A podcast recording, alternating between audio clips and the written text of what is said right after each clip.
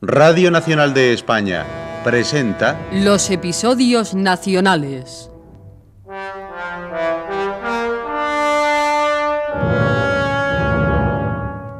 De Benito Pérez Galdós. En adaptación de Carlos Muñiz.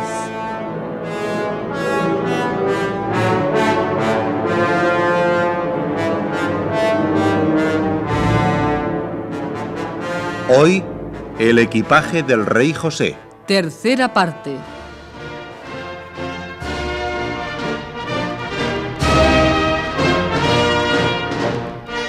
Intérpretes más importantes, Francisco Valladares, María Silva, Manuel Torremocha y la colaboración de Daniel Dicenta. Narrador José Ángel Juanes.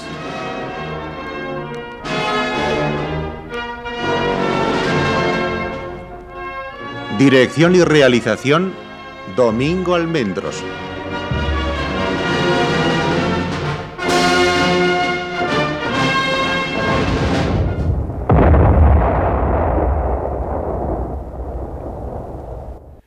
La confusión y el alboroto iban en aumento, y no había autoridad ni voz alguna que contuviese a los desalmados.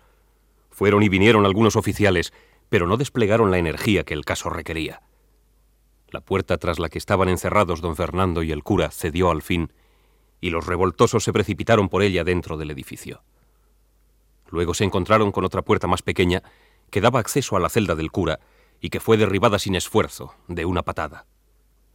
Pocos momentos después, el infeliz don Aparicio Respaldiza salía arrastrado por la soldadesca, mutilado el rostro, cubierto de sangre, abofeteado, injuriado, escupido.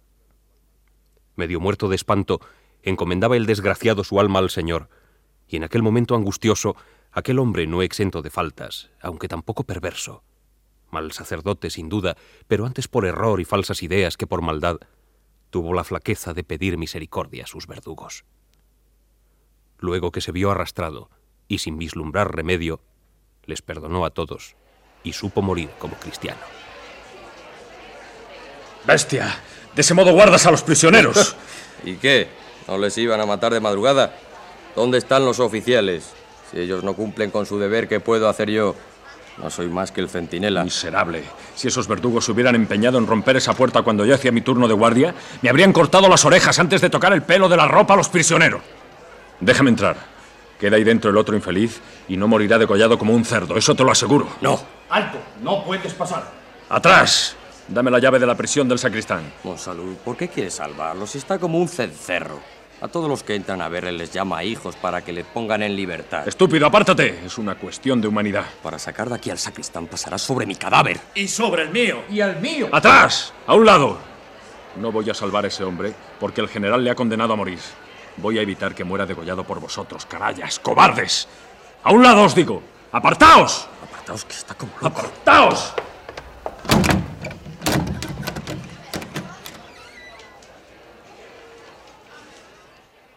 Eres tú, Salvador. Hijo mío. E- Eres tú. Vienes a salvarme. Sí, sí. Tengo miedo, Salvador. Dios me ha abandonado. Vienes a salvarme. Eh, he tenido lástima y he venido. A salvarme, sí. Has sido tú más generoso que yo, hijo mío. Salvador, por orgullo y por egoísmo, te oculté un secreto cuya confesión debía ser para mí una deuda sagrada. Pronto llegarán. Aún He sido un miserable, sí. He sido un egoísta. Salvador, este miserable que ves aquí a tus pies, humillado y empilecido, es el que te ha dado el ser. Es tu propio padre. Señor Garrote, yo no tengo padre. Lo tienes.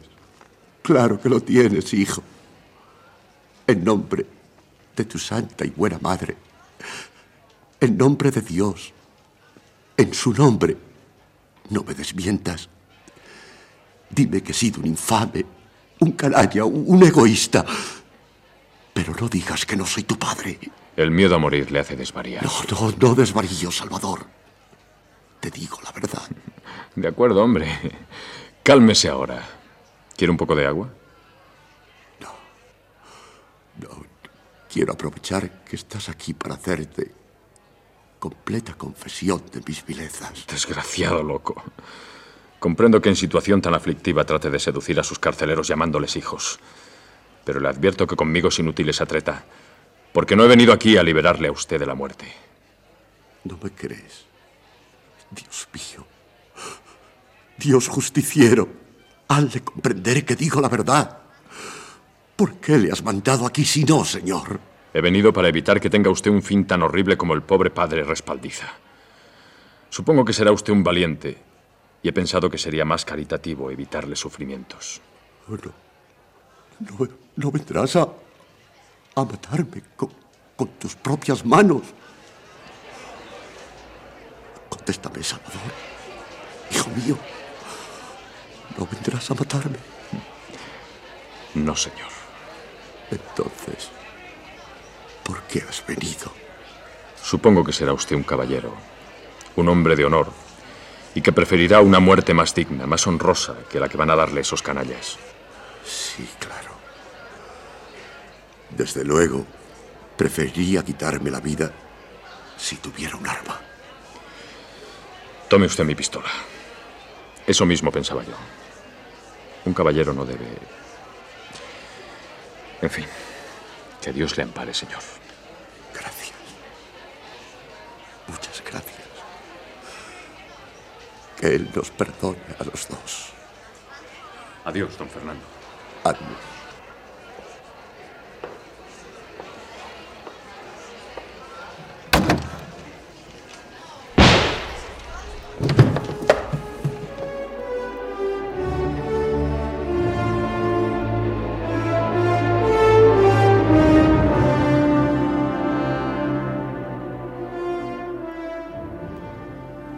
Cuando los ebrios y descontrolados villanos entraron atropelladamente en la celda de don Fernando Navarro, alias Garrote, hallaron su cadáver caliente y tembloroso sobre el suelo, la sien partida y destrozado el cráneo.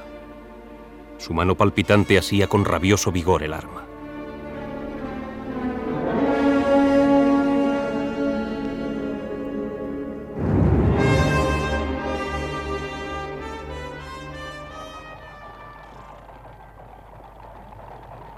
El largo convoy se puso en marcha bastante después de medianoche. Todo el camino real, desde las últimas casas de Ariñez hasta Gomecha, estaba ocupado. Con cuánta ansiedad veían que España se iba quedando atrás, aquellas familias comprometidas con el francés. Iban llorando el hogar abandonado, la paz perdida, el honor en duda, lamentándose quizás del compromiso en que se veían envueltos.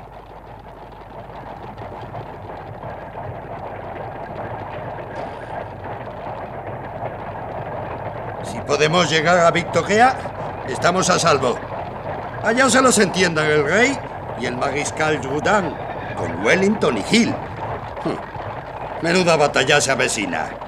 Aunque daría una de mis manos por no verla. La cosa es apremiante a juzgar por las órdenes. ¿De marchar más deprisa? Por mí iría volando. No quiero más batalla. Yo, sin embargo, no sé lo que daría por presenciar la que se va a librar. Pero tú sabes lo que es una batalla. Un engaño, chico, una farsa. Los generales embaucan a los pobres soldados, les hablan de la gloria, les empujan a la barbarie, les hacen morir.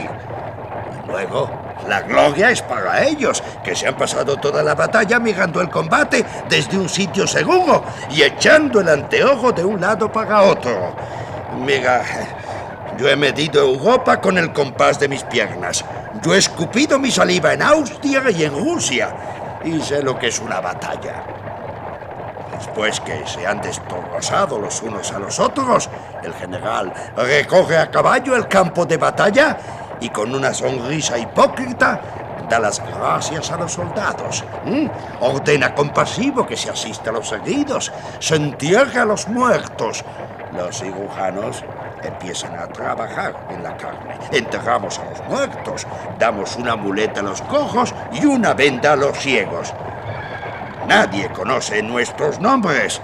En cambio, al general, que se pone un calvario de cruces de hojalata en el pecho y se echa a cuestas un título como una casa, le conocerán y le llamarán mañana duque de Subijana de Alabá o, o príncipe del Sadorra.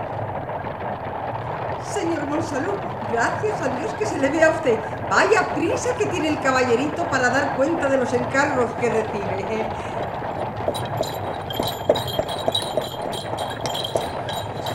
Perdone usted, doña Pepita. Hace dos días que no la veo por ninguna parte. ¿Y el señor Oidor, cómo sigue?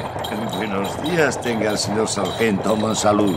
Apostamos a que no me compró usted en la Puebla los polvos a la marechala que le encargué ni las pastillas de malvavisco. Señora, como yo suponía, en la Puebla no tienen cosas tan finas. Ah, tunante. Eh, eh, disculpas. Eh, y hablando de otra cosa, ¿cuándo llegaremos a Francia? Pronto, señora.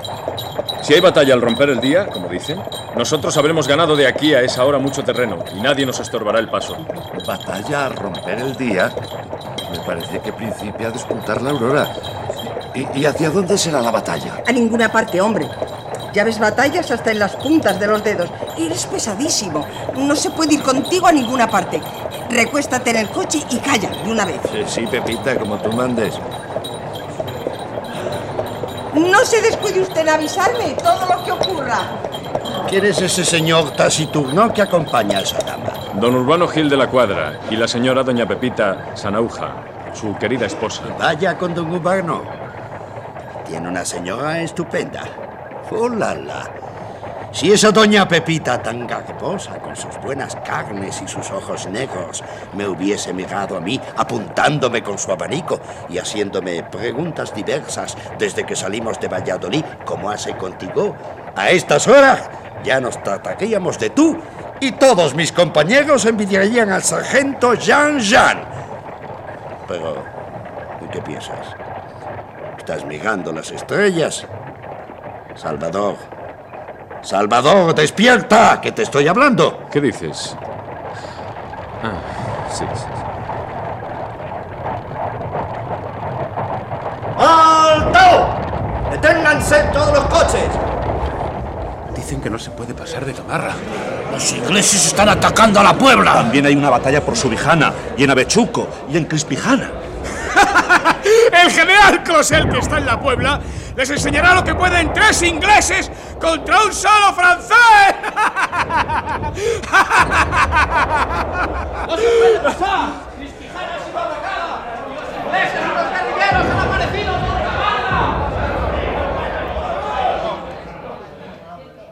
La configuración del camino por donde intentaba marchar el convoy era la más a propósito para infundir miedo a los viajeros. Altos cerros a un lado y otro formaban un estrecho callejón tortuoso, por cuyo fondo el camino y el zadorra culebreaban, estorbándose a cada paso. Frecuentemente pasaba el uno por encima del otro, cediéndole ora la derecha, ora a la izquierda. A pesar de que se habían tomado todas las precauciones, se temía que las fuerzas destacadas se hubieran visto en la necesidad de acudir en socorro de los de Crispijana o de Gomecha. Por fin, después de una hora de ansiedad, movióse la larga procesión entre gritos de alegría. Mulos, caballos, bueyes y hombres dieron algunos pasos. Después se volvieron a parar. Parecía una comitiva de entierro cuando el carro fúnebre se atasca. ¿Qué hay? Señor Monsalud, una palabra, por amor de Dios. Cuénteme usted lo que ocurre. Eso, cuéntenoslo usted. No hay nada que temer. Camino franco hasta Vitoria. Nos hemos detenido, señora, porque la vanguardia ha estado reconociendo el camino. La batalla está empeñada por aquí, a mano izquierda. Y se ha roto el fuego por tres puntos distintos. Por tres puntos distintos, señora. Quizás eh, pasemos por sitios peligrosos. ¿Mm? Si gusta la señora Oidora, la acompañaré a la portezuela para eh, protegerla de cualquier accidente. No, gracias. Puede usted retirarse. Señor Monsalud, ¿se marcha tan pronto?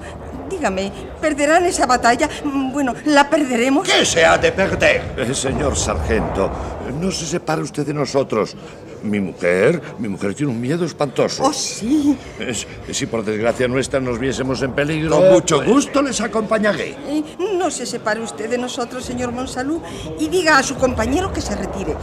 Mi marido cobra alientos viéndole a usted tan cerca. Eh, podría ocurrir algún accidente funesto, que nos viésemos envueltos, eh, comprometidos.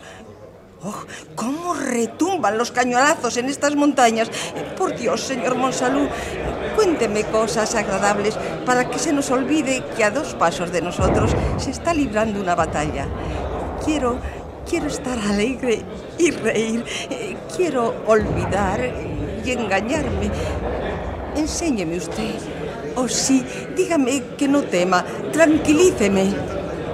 No oigo lo que usted me dice. Oh, no teme usted alzar la voz. Mi marido no oirá nada. Es un poco sordo.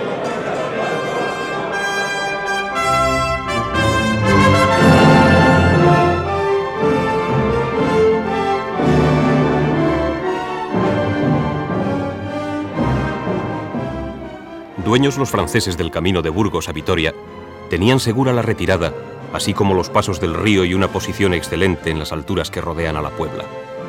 El inglés Hill y el español Morillo atacaron la Puebla. El general Graham con el guerrillero Longa atacaron la derecha enemiga en el camino de Bilbao por Avechuco y después por Gamarra Menor, cortando al enemigo el camino de Francia.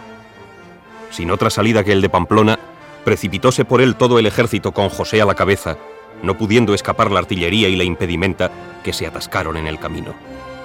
Durante cuatro horas el pesado equipaje no encontró ningún obstáculo, pero a medida que se acercaban a Vitoria, arreciaba el tiroteo, hasta que se tropezaron con las columnas en movimiento y las baterías escupiendo fuego.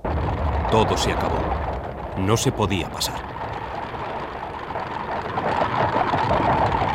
Señor Monsalud, eso que me contaba usted de su vida es tan fantástico que si usted no lo afirmara como lo afirma, no me lo creería. Ella misma gritaba que le matasen a usted. Pero, ¿pero qué es esto?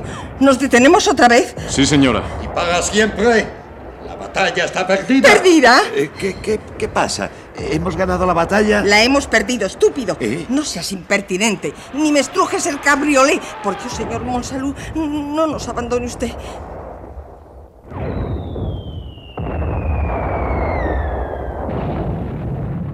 ¡Qué insoportable ruido! Salvador, deme usted la mano a ver si me infunde valor. ¡Por Dios, la mano! Una dama valerosa como usted no se asustará porque perdamos esta batalla. Ya ganaremos otra. La ganaremos, sí. Ganaremos una hermosa batalla. Qué cansada estoy de la estrechez del coche. Quisiera salir un momento, un momentito. ¿Nos detendremos mucho aquí? Per secula seculorum. Estoy perdido si se enteran que soy oidor del rey José. Mi marido es demasiado pusilánime. Supongo que no nos harán nada, ¿verdad? ¿O tendremos que huir? ¿Cómo lo haremos? En el coche no es posible. Pero si en un caballo. Podía llevarme en el suyo, sargento. ¡Dios mío, cómo gritan! Señor Monsalud, me desmayaré sin remedio. No se separe usted ni un momento de mí. Oh, esto es horrible, espantoso. ¿Y a dónde iremos? No hay forma de caminar por aquí. No es tan desesperada nuestra situación, señora. Señor Monsalud, caminemos un poquito para desentumecernos. Pero no dice que no puede andar, doña Pepita. Apoyada en su brazo, sí podré. Es usted muy fuerte. Eh, dígame, sargento, ¿qué nos pueden hacer esos perros ingleses si nos cogen con todas las alhajas y la plata que llevamos? No sé, no sé. Jesús. Pero bueno, ¿dónde está mi marido? Le, le hemos perdido. Urbano. Urbano. Urbanito. El señor oidor habrá ido en busca del jefe para informarse de la situación.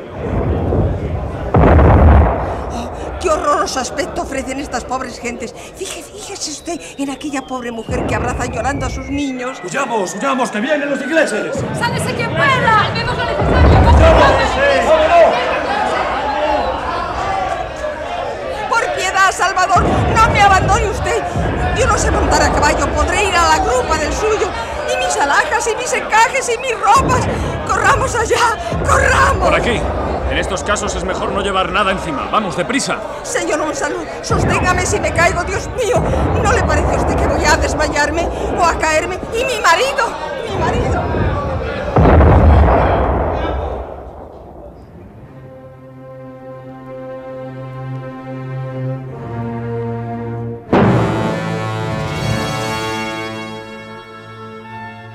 Doña Pepita no se cayó. Corrieron ambos por entre la revuelta masa de gente y vehículos, buscando a Urbanito por todas partes, sin que Urbanito apareciese.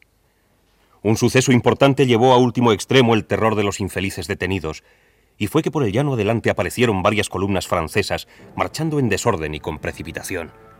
Tras ellos venían los caballos desbocados, cubiertos de espumoso sudor, y después muchos heridos transportados en camillas, o como buenamente se podía. ¡Paso! ¡Paso a la artillería! ¡Paso! ¡Abran paso! ¡Paso! ¡Paso al rey! ¡Paso al rey! ¡Paso al rey! ¡Paso a José Bonaparte! ¡Cerdos! Abrid paso al rey, pero no aplastéis al pueblo. ¿Te das cuenta, Salvador? Siempre es así. No pueden abrirse camino así, con el látigo. Es una injusticia. ¿Qué dices, muchacho? El pueblo está para eso. Para vapulearlo. Nada, no encuentro a mi marido, Salvador. Tampoco yo le he visto. ¡Los ingleses! ¡Los guerrilleros! No hay tiempo que perder. Hay que huir. Salvador, te encomiendo la tutela de la esposa del señor oidor. ¿Ah? ¡Cuídala bien! Señora, señora, los ingleses, los guerrilleros. Sí, ya los veo. Es preciso huir, pero, pero ¿cómo? No hay un solo caballo. Corramos en busca del mío. Lo rescataré como sea. Pero mi esposo, ¿a dónde va usted? No me deje sola, quédese usted, por Dios. Mi uniforme de jurado me pierde. No viviré ni un segundo después de que me vean. Yo lo arreglaré. ¿Eh?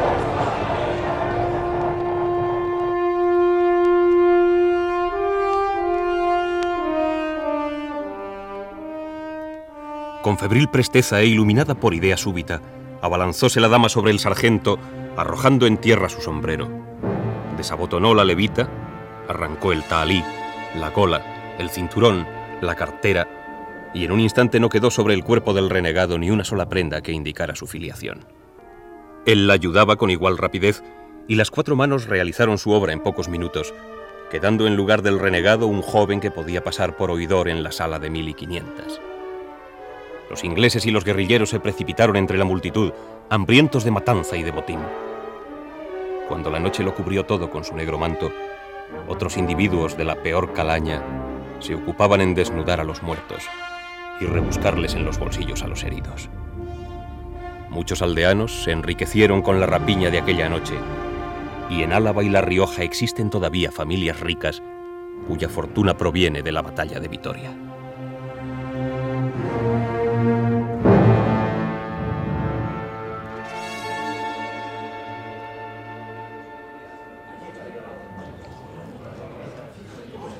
Ya entrado el día, muchos vecinos acomodados de Vitoria salieron para ver el campo de batalla y el lugar del convoy. ¡Qué barbaridad! ¡Cuánta desolación! Impresiona ver los efectos del combate. Si no debíamos haber salido de Vitoria, abuelo. Había que contemplar esto, aunque impresione. Hemos vencido otra vez a los franceses, Genara. Bendito sea Dios. Dice usted bien. Bendito sea mil veces por haber hecho triunfar a los españoles. Así aprenderán esos malditos jacobinos que España no es tierra amiga de herejías ni de reformas. A reformar a Francia, qué demonio. Mire, abuelo, hacia allá. Todavía están enterrando los cuerpos. Son renegados. Tienen uniforme verde y sombrero con águila dorada. Sí, verás águilas por todas partes. Esos hoyos se llenarán de águilas y la tierra quedará sembrada de insignias imperiales. Así tenía que acabar todo el ejército de Napoleón. ¡Bajo tierra! Abuelo, entre los que entierran, ¿habrá jurados? Sin duda. Y bien enterrados estarán. Por afrancesados merecían la muerte. Por servir a José Bonaparte el desprecio. Sin duda habrá un infierno especial para que se achicharren allí los que traicionaron a la patria. ¿Hay otro infierno? Sí, Genara, con horrores más grandes aún. Se lo tienen merecido. Y nuestros guerrilleros muertos en campaña. De patitas al cielo irán y serán recibidos allí con todos los honores. Dios está con ellos, Genara. Dios está con nosotros. Dios es español. ¿Español? Dios, sí. Ya ves ahí los golpes de su mano protectora. Por su infinita bondad y por medio de la espada del arcángel guerrero, el mal que aparece en nuestra católica España no tomará grandes proporciones. Se abrirán muchos hoyos como ese y esas bocas de la tierra española se tragarán a sus perversos hijos, los traidores. ¿Qué te ocurre? Nada, no es nada, abuelo. ¿Tienes miedo? No, es que... No sé por qué me he estremecido toda y he sentido frío en el corazón al ver... ¿Qué has visto? Todavía no han enterrado aquellas águilas, abuelito. Aquellas que brillan en los sombreros peludos de esos cadáveres, y en las carteras y en los botones. Esas alas abiertas, sus picos corvos, sus garras que aprietan un haz de rayos. ¿Y qué? Me dan miedo. Ah, no seas tonta, hijita. Esas águilas están más muertas que quienes las llevan. Adelante. Pero si no me engaño, ese que viene hacia aquí es nuestro amigo Carlos Navarro. Mira tú a ver si me engaño. Pero demonio, Genara, ¿por qué te detienes y miras sin cesar hacia atrás? Dices que tienes miedo y miras, Genara. Te digo que observes si ese que se ha detenido junto a aquel cañón es Carlos Navarro, el hijo del desgraciado don Fernando Garrote. El mismo es. Vamos hacia él. Pobre muchacho. Quizás no sepa todavía el desgraciado fin que ha tenido su padre, asesinado en Ariñez por los vándalos. Señor don Miguel de Barahona, ¿ha venido usted desde Vitoria a ver el campo de batalla y el gran convoy ganado? Sí, he venido a ver vuestros triunfos, vuestras glorias de guerrilleros admirables, hijos queridos de España y de Dios. Ven acá, ven, y déjame que te estreche contra mi corazón. Así, abrazándote creo abrazar a toda la España valerosa y cristiana. Me rejuvenezco, hijo mío. Que Dios te bendiga, que Él te conserve. Tú y los tuyos sois instrumentos de su bondad divina. Sois la imagen humana de su brazo omnipotente. Seguid en vuestra gloriosa, en vuestra santa tarea de limpiar esta cizaña, que no os faltará que hacer en algún tiempo, porque el mal se ha desatado en España y vendrán días de sangre. Ya sé por qué estás tan afligido, hijo mío. Ya he sabido por unos jurados prisioneros que fueron anoche a Vitoria la inmensa desgracia. Mi padre. Tu padre, sí, el hombre de ideas sólidas, el español puro, ha sido asesinado por los traidores. He llorado amargamente la pérdida del patriota y amigo. También sé que murió el pobre respaldiza. Yo no esperaba esta desgracia. La pérdida de mi padre es algo irreparable. Desde hoy tendrás en mí a un nuevo padre. Gracias. Es usted un gran hombre, don Miguel. ¿Y tú? ¿Cómo estás, Genara? Bien, eh, muy bien, gracias. Hace tiempo que tu buen padre me habló de un dulce proyecto que agradaba en extremo. Carlos, ¿sabes a lo que me refiero? Sí, pero Genara no me quiere. ¿Que no? Mal pecado. Genara, repítele a Carlos lo que me dijiste la noche que salimos de la Puebla. Ay, abuelo, no es el momento. No es el momento adecuado. Vamos, que tener que andar a mis años de mediador en vuestros amoríos. Pues no medie y en paz, abuelo. ¿Qué tripa se te ha roto ahora, diablos? Sin duda está muy afectada por este horrible espectáculo de muerte y desolación. ¿Otra vez tiemblas? Mi nieta no puede ser medrosa. Es una baraona. Genara no puede tener miedo a los muertos. Genara es una mujer valerosa. Sin duda le ocurre algo. Otra cosa. Ay, no vayamos por aquí. He visto. He visto. ¿Qué has visto? Más cadáveres. Ya están dentro del hoyo. Solo falta echar tierra. Mucha tierra encima. Pero no hay que temerlos. Esos ya no hacen daño. Vamos, vámonos de aquí. Dios manda que se rece a los muertos y se perdone a los que nos han ofendido. Pero no puedo mirar sin encono vuestro uniforme. Si tuvisteis parte en la muerte de mi padre, malditos, que Dios os condene eternamente y sean vuestros tormentos superiores a todo lo que puede imaginarse.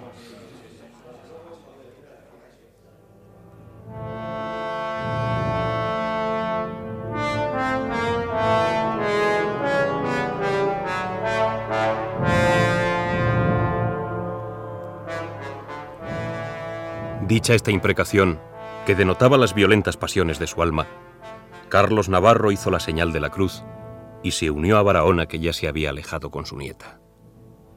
Cuando llegaron bajo los olmos, ya el canónigo de la colegiata, el capellán de las monjas y el secretario de la Inquisición revolvían la cesta de los fiambres. Es preciso sobreponerse a la tristeza que esos desagradables sucesos hayan podido ocasionarnos. Vamos allá, que nos esperan el canónigo y el inquisidor con una buena merienda. El muerto al hoyo y el vivo al bollo.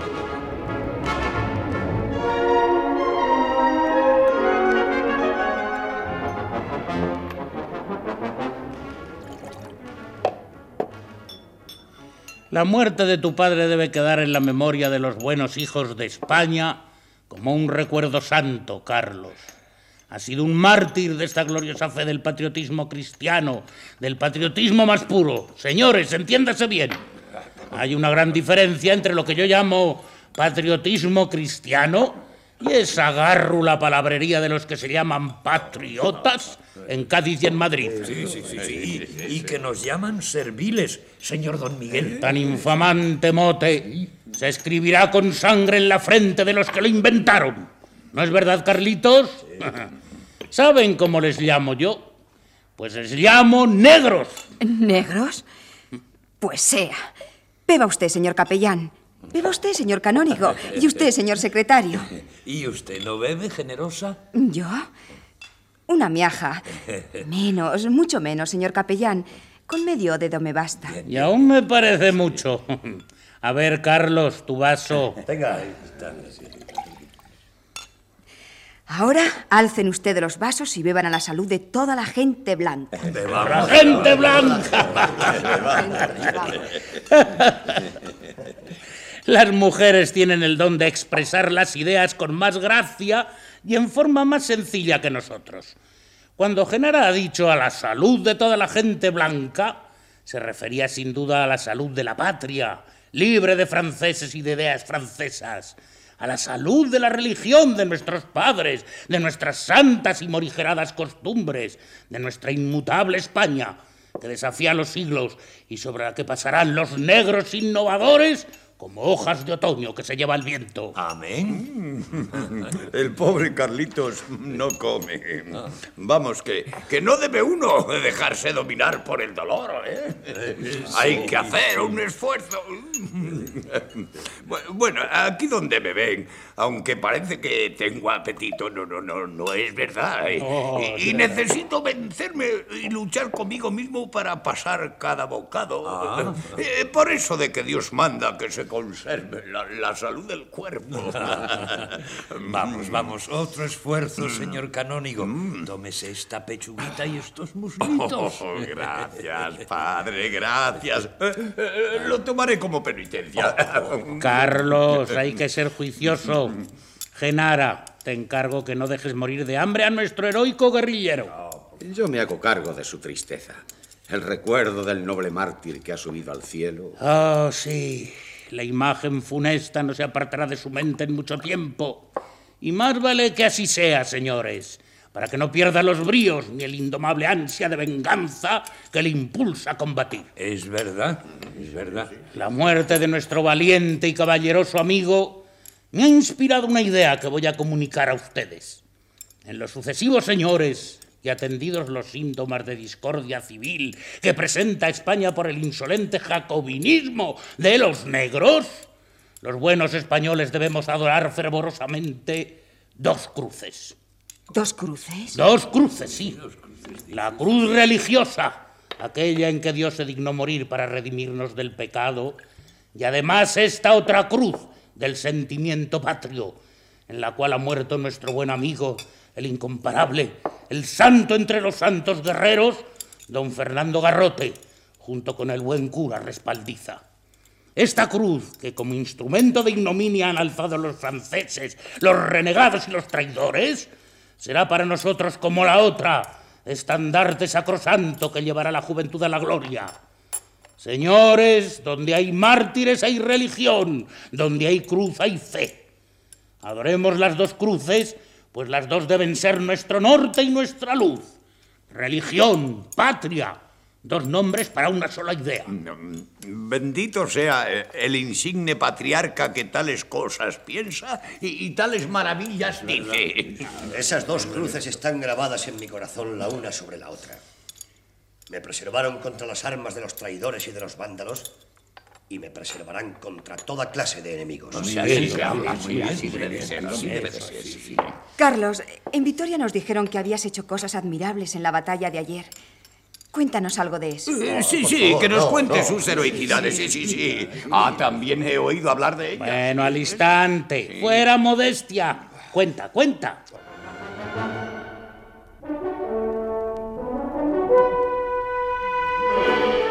Carlos trató de vencer su amarga tristeza y cediendo sobre todo a las súplicas de Genara que le cautivaban el alma, empezó a contar los sucesos del día anterior, pero al nombrarse a sí propio lo hacía con gravedad y modestia, no ensalzando sus acciones, sino antes bien rebajándolas para no parecer vanidoso.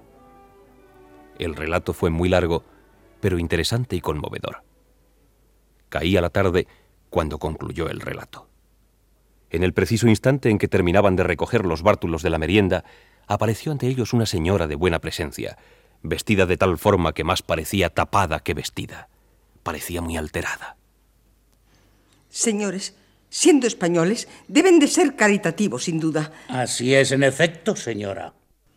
Y siendo caritativos, tendrán la bondad de darme algo de lo que les haya sobrado de su merienda. Soy una infeliz víctima del saqueo y rapiña de anoche, a pesar de no ser afrancesada y de encontrarme en el convoy por casualidad. Ello podrá ser cierto, pero también podrá no serlo, hija. En este caso lo es, señor inquisidor. He sufrido el despojo sin culpa. Soy una persona principal que se ve en la triste necesidad de pedir limosna para vivir. Allí, tras aquellas cajas vacías con las cuales hemos hecho una especie de barraca, está mi esposo, alcalde de la ciudad de Bailén, cuando la batalla, y mi amadísimo hermano seminarista hasta hace poco, y después guerrillero en las guerras del fraile, hasta que una enfermedad le obligó a dirigirse hacia Francia. Oh, señora, no es preciso que usted nos cuente la historia completa de sus parientes. eh. Persona principal y decente, parece usted. Sí. Deploremos la casualidad que motiva su desgracia. Caritativos somos y no restos de nuestra comida, sino algo entero que debe quedar en la cesta, le daremos. Eh, Genarita, ayúdale tú a llevarlo. ¿eh? Gracias, gracias, generoso señor. Em, Ya podía esta señora vestirse de otra manera. No es verdad que ese traje no es propio para ponerse delante de eclesiásticos. Es Genara, hija. Ve con ella y mira si tienen necesidad de algo de ropa. Juraría que esa señora ha dicho verdad y que no es afrancesada, sino rancia española. Carlos, acompaña a mi nieta. Comenzaba a oscurecer. Viéndose solos, pues la dama iba por delante indicándoles el camino, reanudaron su coloquio Genara y Carlos. Tomados de las manos, se dejaban ir vagabundos, abandonados a la dulce corriente que de sus palabras y de sus movimientos se derivaba. Genara, si es cierto lo que me dices, te perdono y seré para ti lo que siempre he sido. Un esclavo. Día de luto es para mí, pero son un gran consuelo tus palabras. Si no me crees lo que te he dicho, me enojaré. Me pondré enferma. Me consumiré de tristeza y moriré de pesadumbre. No lo dudes ni un momento. Si bajé aquella noche a la empalizada de la huerta, fue porque confundí a Salvador contigo. Hizo la misma señal.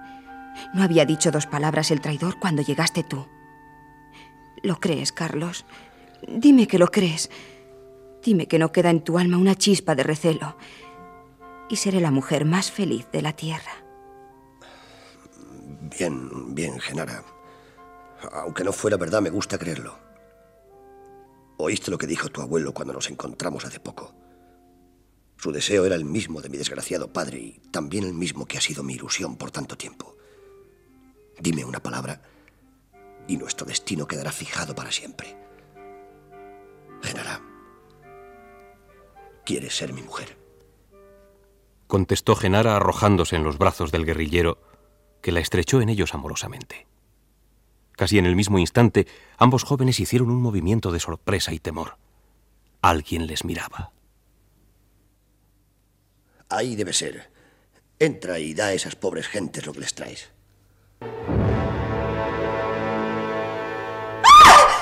¡Navarro! ¡Navarro, defiéndeme! ¿Quién es? ¿Quién va? ¡Defiéndeme! Ese hombre me quiere matar. ¡Ah! Es Monsalú. Poca cosa, poca cosa. No temas, Genara. Esto ni pincha ni corta. A fe que no esperaba verte, Salvador. Creí que habías muerto. Hubiera hecho muy mal en morirme sin cobrar una deuda que tengo contigo. ¿Conmigo? Ah, ya. Cuando quieras. ¿Era para ti para quien pedía esa mujer llamándote seminarista y guerrillero del fraile? ¿Cómo? ¿Qué dices? No comprendo. Eres un farsante, un embustero. Sí, un embustero. Con tu disfraz y tu cambio de nombre te has ocultado de todo el ejército, pero no has podido ocultarte de mí. Cierto. Y aquí me tienes. Puedes delatarme, denunciarme, llevarme arrastrado por los cabellos a donde tus salvajes enemigos están haciendo cuentas por ver si algún jurado se escapó de la carnicería de anoche. Yo me salvé, pero ahora te proporciono la ocasión de ganar una mención. Quizás el ascenso. Anda, llévame. Di que me has descubierto, que me has cogido. Puede que en premio te den hasta un cigarro habano. Si yo fuera tú, te delataría. Pero afortunadamente no soy de tu calaña. Puedes vivir y engañar a la gente hasta que descubran de qué mala madera estás hecho. Ah, se me olvidaba. Toma. Te hemos traído algunas viandas para que comas y subsistas y sigas viviendo. ¿Cuánto tiempo? ¿Hasta dentro de un rato? ¿Por qué no ahora mismo? Acaba conmigo. Eh, Señor militar, no delate usted a mi pobre hermano. Bueno, no, no, ¿para qué mentir? No es mi hermano, es mi amigo. Es un muchacho honrado y leal. Ya que escapó, déjele usted vivir. ¿Yo delatar? Señora, esté tranquila. No haremos ningún daño a su... A su amigo. No le haremos ningún daño. Pero el amiguito se muere de hambre y de miedo. Cuídele usted. Vámonos ya, Genara. Adiós, señora.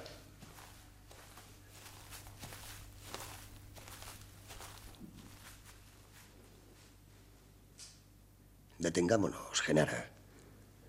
Creo que Salvador viene detrás y puede herirnos por la espalda. Pero aquella mujer, aquella mujer.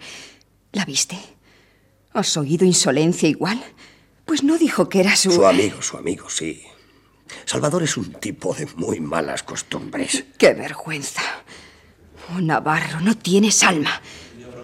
¿Por qué no abofeteaste a esa infame mujer? ¿Eh? ¿Dónde os habíais metido? Vamos, que es tarde. ¡A prisa, niños! ¿Qué habláis ahí? Como si no tuvierais tiempo de charlar hasta que se os seque la lengua. Prisita, prisita, la noche está fresca. Ya se ve, como ellos están en la flor de su edad, conservan todo Sí. el calor de la vida. Sí, sí. ¿Qué Sí. tienes, hijita? No, no le pasa nada. Hemos visto escenas muy lastimosas en la barraca. Cuánta desgracia y miseria en este triste campo, señor Barahona. Sí, lo comprendo. Pero la guerra es la guerra. La guerra tiene que ser guerra, es claro. Pues es claro. ¿Qué ha de ser la guerra sino guerra? Evidentemente, la guerra es y será siempre guerra. Al coche, pronto, al coche. Oye, Carlos, supongo que no podrás venir con nosotros. En efecto, no puedo. Ah, no había visto a esa persona que te acompaña.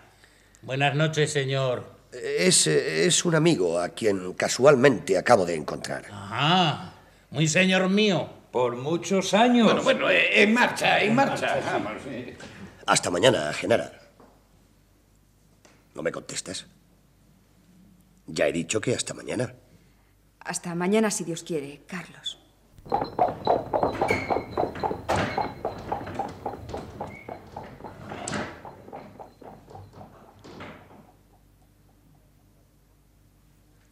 Ya estamos solos. Sí. Solos y en lugar a propósito. Podemos alejarnos del camino. La noche está oscura. ¿Qué armas tienes? Ninguna. Dame la que quieras. Ah, claro. Ahora eres seminarista. Pero puesto que aquí dejaste tu vestido para ponerte el que llevas, aquí han de estar tus armas. Seguramente, pero aunque me fuera en ello la vida, creo que no sabría encontrar entre tanta confusión el sitio donde las dejé. Querrás decir dónde las abandonaste. Te advierto, Salvador, que si de esa manera piensas evadirte de tu compromiso... Basta de insultos, Carlos. No eches más ignominia sobre mí. Soy un desgraciado. ¿Acaso el más desgraciado de los hombres? Tengo al menos derecho a que me guardes la consideración que merece el infortunio. ¿Me aborreces? ¿Te estorbo? ¿Te molesta que viva? Pues mátame. ¡Denúnciame! Marcha adelante y te seguiré al puesto más próximo de vuestra guardia. ¡Qué miserable cobardía! Si tienes miedo, si quieres renunciar a tu compromiso, dilo y no me llames delator. ¿Olvidas que teníamos una cita pendiente? Vamos donde quieras. Nada te costará buscarme el arma que más te guste. Vamos.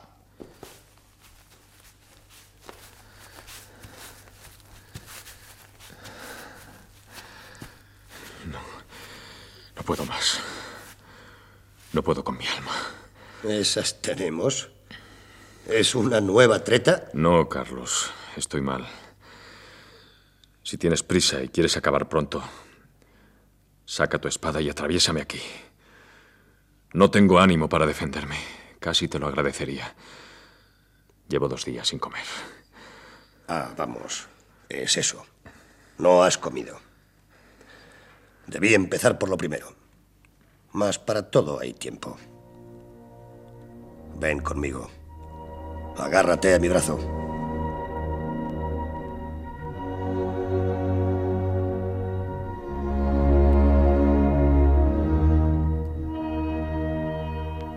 Salvador se dejó levantar y conducir, apoyado en el brazo de su rival. Así anduvieron largo trecho sin hablar palabra. Llegaron a una gran barraca de la cual salía mucha bulla y un olor fortísimo a guisotes de campaña. Soldados y guerrilleros bebían y comían allí sin dar reposo a la lengua. Roque, da de comer y beber a este amigo. ¿Es jurado? Es un hermano del cura de Nájera y amigo mío. Iba a Francia cuando tropezó con el convoy y me lo dejaron como lo veis. Eh, señor Soldevilla, ahora se pondrá usted como nuevo. Dale primero un buen vaso de vino. Mejor un par de tajadas. Por vida de... Yo conozco a todos los soldevillas de Nájeda y de Cameros y juro que esa cara no es de ninguno de ellos. Como que yo conozco esa cara.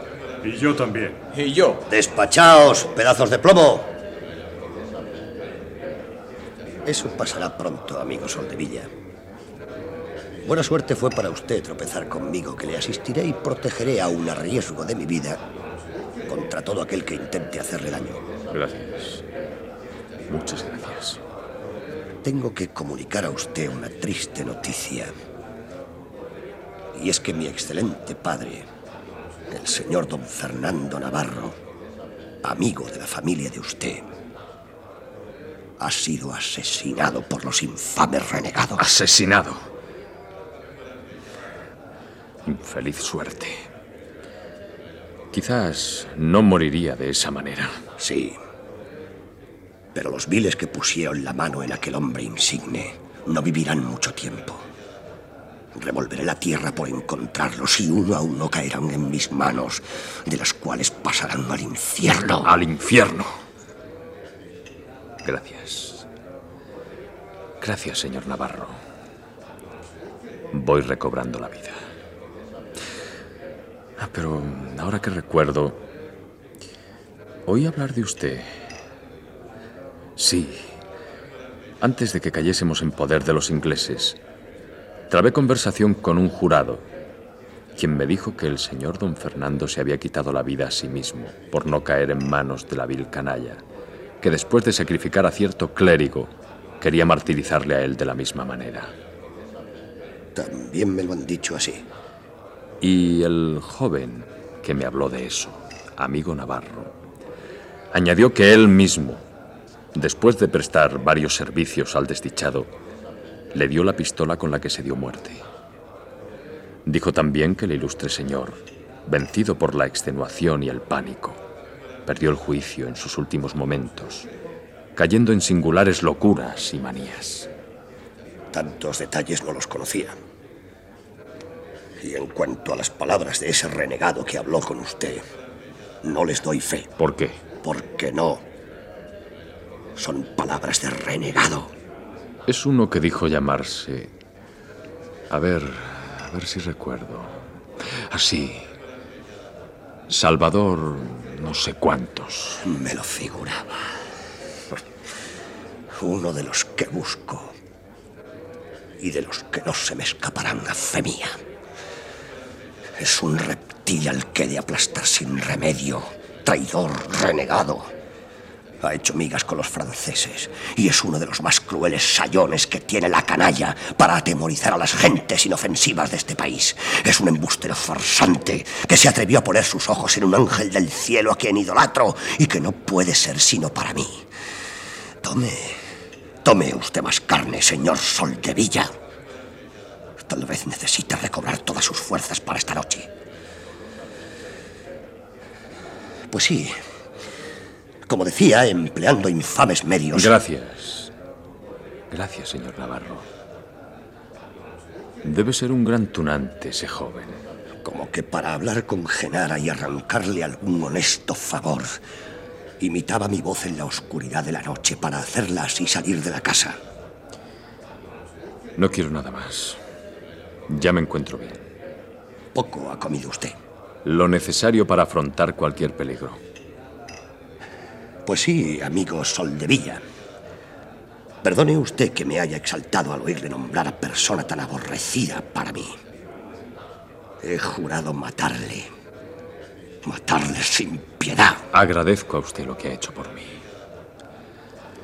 Y ahora que recuerdo, cuando ese jurado que antes mencioné hablaba del trágico fin del señor don Fernando Garrote, lo hacía con tanta compasión que parecía haberse interesado vivamente por él. Buen caso haría yo de las hipócritas palabras de un jurado.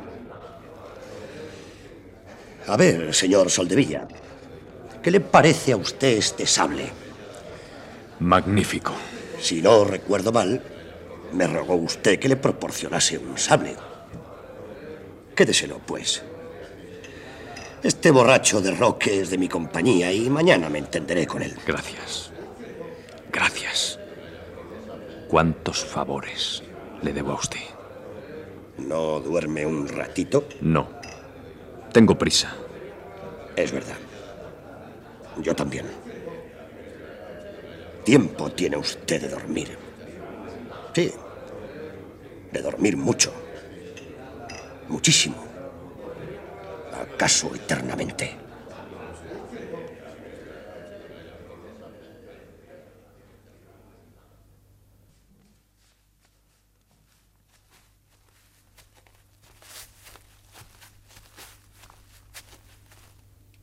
Navarro. Navarro. Dios que nos miras sabe que no te tengo miedo. Acabas de hacerme un beneficio y mi corazón se oprime al pensar que puedo darte la muerte. Aguarda, por Dios, a que te ofenda de nuevo. Aguarda a que esta gratitud se disipe. Te aborrezco. Pero un secreto respeto enfría mis rencores. Creo que debemos esperar. Adelante. No tienes que agradecerme nada.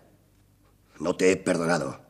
No te perdonaré si no me confiesas que fingiste mi voz para engañar a Genara. No lo confesaré porque es mentira. ¡Es verdad! Y porque es verdad voy a matarte, miserable. ¿O acaso piensas que el hombre que ha hablado a solas con esa mujer puede librarse de mi castigo? Castígame no una, sino muchas veces, porque muchas han sido las que he hablado con ella. Mientes, bellaco. Defiéndete, hijo de nadie. Espureo miserable. Me defenderé. Claro que me defenderé. Pero antes quiero que sepas una cosa. Eres un bandido y tu Genara una vil mujerzuela. ¡Esa palabra! ¡Mujerzuela, sí! ¡Defiéndete! ¡Defiéndete tú! Que antes quise evitar este encuentro. Tuya es la culpa de que nos matamos. ¡En guardia!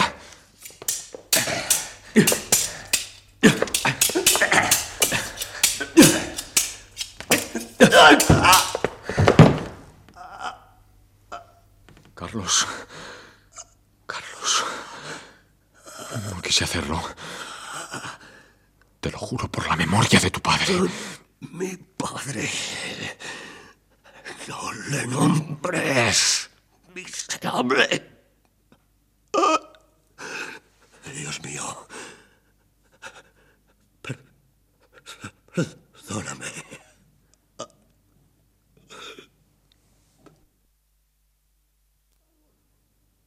Carlos. ¡Carlos!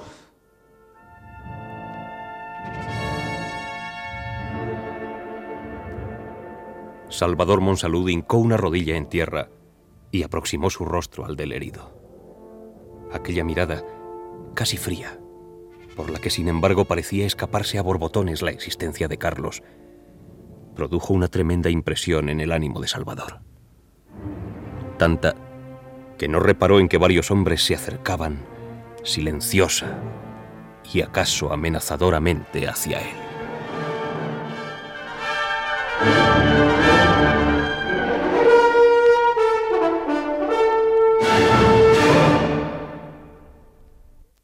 Han escuchado ustedes el equipaje del rey José, tercera parte, de los episodios nacionales de Benito Pérez Galdós. Ha sido interpretado por la Compañía de Actores de Radio Nacional de España con arreglo al siguiente reparto. Salvador Francisco Valladares, Garrote Fernando Torremocha, Jean Jean Sergio Doré, Doña Pepita María Arias, Urbano Pedro Rodríguez de Quevedo, Barahona José Franco, Genara María Silva, Carlos Daniel Dicenta, Capellán Carlos Alberti y Canónigo Roberto Cruz. Control y registro de sonido, José Fernando González y Francisco García. Montaje musical Gonzalo Corella. Efectos especiales, Bernardo Domingo y Daniel Robledo. Dirección y realización Domingo Almendros.